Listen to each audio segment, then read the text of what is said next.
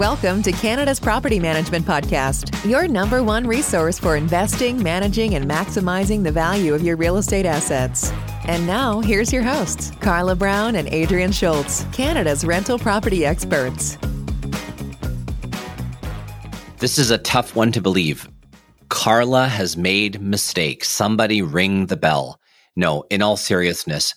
Interestingly, we both, I think, started our property management businesses at about the same time. You're on the rental side, of course. I- am in the condo administration side. But you think you made some mistakes.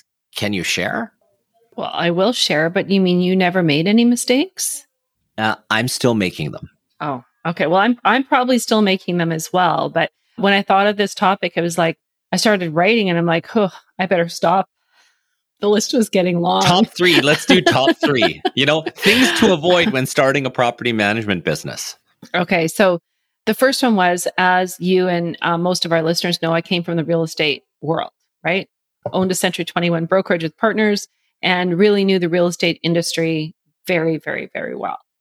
I thought, well, property management, that's just like an extension of real estate, right? This is going to be like super easy. I'm just going to take everything I know in real estate and I'm going to deploy it here. And I hired somebody just like when I hired realtors as independent contractors. I put this property manager in, um, and it was a nightmare. I had a huge learning curve to go through.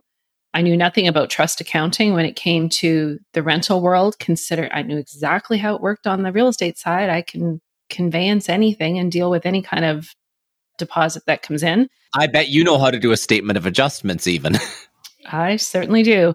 I know every legal document that goes on there but I did not know a lot of that. The the industries are very different. So this was the the, the first thing I the first thing I think as a, as a big mistake is that I ran my property management company as I was managing our real estate company, and they're very different. I think I've put a lot of what I learned through real estate. I've applied like from a systems and processes and how we help our offices. I think all of that that I had from my real estate background has really done very well in the property management side, but they're two different businesses. You have to run them uh, slightly different, very different. I shouldn't say the word slightly. So that's definitely mistake number one. What's this? What's the second mistake? Uh, mistake number two would be that I waited too long to hire. Okay. Okay. So, and I, I, I'm going to speak on this, but you tell us your story you start a business when I was going back again. I don't know why I keep doing this, but it comes back where you are, where you came from type of thing. So in the Century 21 world, I did everything in that Century 21 business. Like I started out in admin, bookkeeping, like I just, I knew every job role. So when I started this company, it was like, I have to know every job role. That's how I'm going to feel comfortable. And so I was the admin, I was the property manager, I was the maintenance coordinator, I was a business development person. At the time, I was still running a real estate company. So it was like, that was not probably the wisest thing I did. I was stretched myself so thin. But then as you're starting a business, it's like, you really tend to want your business to be profitable as soon as possible. So then you think, well, how much more can I like load onto my plate? And I, I should have just hired an admin person right off the bat to hire the, or to do the things that admins really love to do and to free myself up to really be where I needed to be. And that was in sales. I needed to build a business. I don't know if you can relate to this, but I have found that if you resource or if you staff up your business, almost right thereafter, you get more business and you're ready to handle it. And the worst thing is getting more business and not having the people power to take care of that new business because then you lose it. Right. Yeah. Like I think in a lot of businesses, it's capital intensive um, you know, you really have to invest a lot in the company before you start seeing income. Uh, property management is no different, but your investment is in people because we are in the people business, right? So true. Um, yeah, I, I'm totally on page with you about hiring in advance. If you want to grow, you better have the staff to do it. Yeah, it's a really hard decision. I've never known any business that's easy on that one. What else? Third, I was willing to manage everything give me any property in the city, mm. um, take me outside of the city, dabble in commercial, let's take on some condo management. I was the generalist of everything and the specialist in nothing. And that is why, as you know, I'm so laser focused in what Real Property Management Canada can do in the single family rental space because I realized that was what I really loved to do. So I referred and and got rid of everything else and just focused on that. I felt it was the best from a business standpoint, the the business model that I was creating and the service standpoint that I could really just really really hone in on it. So as as you know, advice to starting out is that it seems so tempting to take it on because you want the business right away, but don't chase the shiny things. Figure out in the beginning who you want to target, who your niche market is, who you really love to service, why do you like to solve the problems for them, and just focus, focus, focus on that. Can I ask you a personal question? If I say no, you're going to ask it anyways.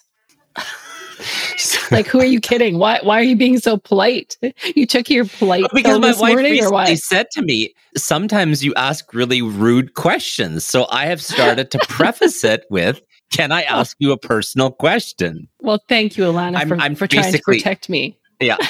I'm practicing my marital advice on you. No, so the question is when you were a generalist versus when you decided to laser focus on a specific niche of the industry, what changed in your company finances? Everything. All of a sudden, it didn't matter that I needed another staff member. I needed another staff member because we started to grow. Business started coming. It uh, was all of a sudden easy to have those conversations with investors if they weren't a good fit for us or we no longer did that. And I felt like this weight had been lifted off my shoulders because not only was I trying to do all of these different types of businesses, I was still creating them. Like we didn't have systems and processes for condos. We didn't have systems and processes for commercial. My staff didn't know what they were doing. I didn't know what I was doing. So learning as we were going along. So it was very, very heavy. And as soon as I took that out and was just like, this is what I want to focus on. This is what I want to be. Things became lighter and all of a sudden the business was coming and we became better. Like I think we give extraordinary service to our investors and to our tenants because we know who they are. We understand them and so everything we do is about them. Like we, we just don't make decisions because we need to get it off our plate. We, we make decisions because it's in the best interest of our client. And uh, that's, I was able to impact everything. So that's a personal question, but thanks for asking because I think it's important for people to know.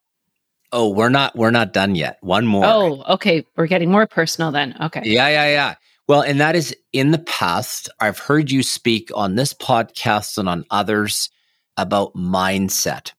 And one of the things when you're a generalist in property management and trying to chase everything all at the same time, um, not only I find is that reflected on the income statement because you're not laser focused, it also affects, I think, your mindset and your stress levels and the ability to focus, right? So, what happened is so we briefly touched on finance. What happened to your mindset when you decided to focus and hone in on a niche in this business? Okay, first of all, I find it really interesting that you are asking me a mindset question. So I'm loving this because I'm going to spin that around in, in future podcasts back to you.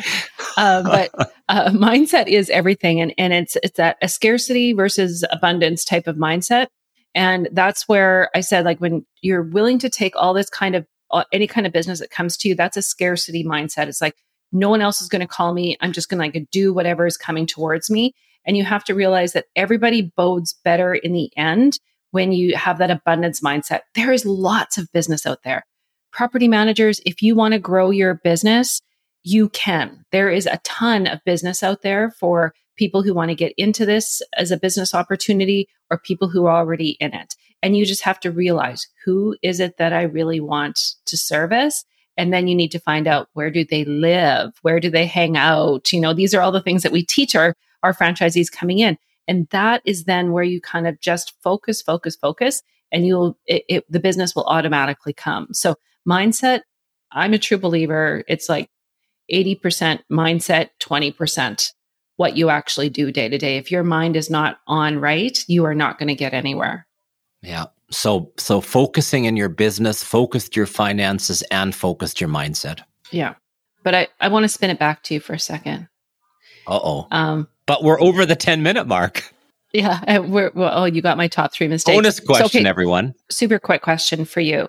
So you are in the condo management space or strata for some of the provinces that that refer to it in that in that way. you did do some rental, correct? Outside of your own. Yeah. So you too had to make a decision, right? Yeah. So my condominium management company, and I, I, say it specifically like that, is 14 years old. And in the first, I would say in the first decade, we did rental, but we did multi-family rental, specifically large development lease ups and managing, which is totally different again from what RPM focuses on. And leasing multifamily residential, that's a business. Managing large multifamily residential, that's a business. Condo management, that's a business. Commercial, that's a business. And individual working with investors and homes, that's a business. That's the RPM business, right? And for me, for my personality type, which is very like on, I'm German, right? So I'm a bit of a blockhead. I'm allowed to say that about myself. I'm, you know, like everything has to be within a box. Yeah. So like the, the, the condominium act and bylaws and declarations and property rules and board of directors and governance and law and audits and trust accounts that really fit my personality type. Okay. Which is why after many years in multifamily res, I actually decided that for me to have a sane life, because I have a family, a young family, we were going to focus on what I loved. And what I love is the condo portion of property management, which most do not like. It's slim margin. So you have to have large number of units. It's all I call not for profit mentality because the board of directors are not paid, right? It's got all these other dynamics, but by becoming focused, we actually not only did it help us grow, my sanity returned. It allowed me, by having systems and processes, to actually have the role that I have now with Centum Financial because I don't work in my business at all. Okay. I have mm. a wonderful team that that runs and grows that business.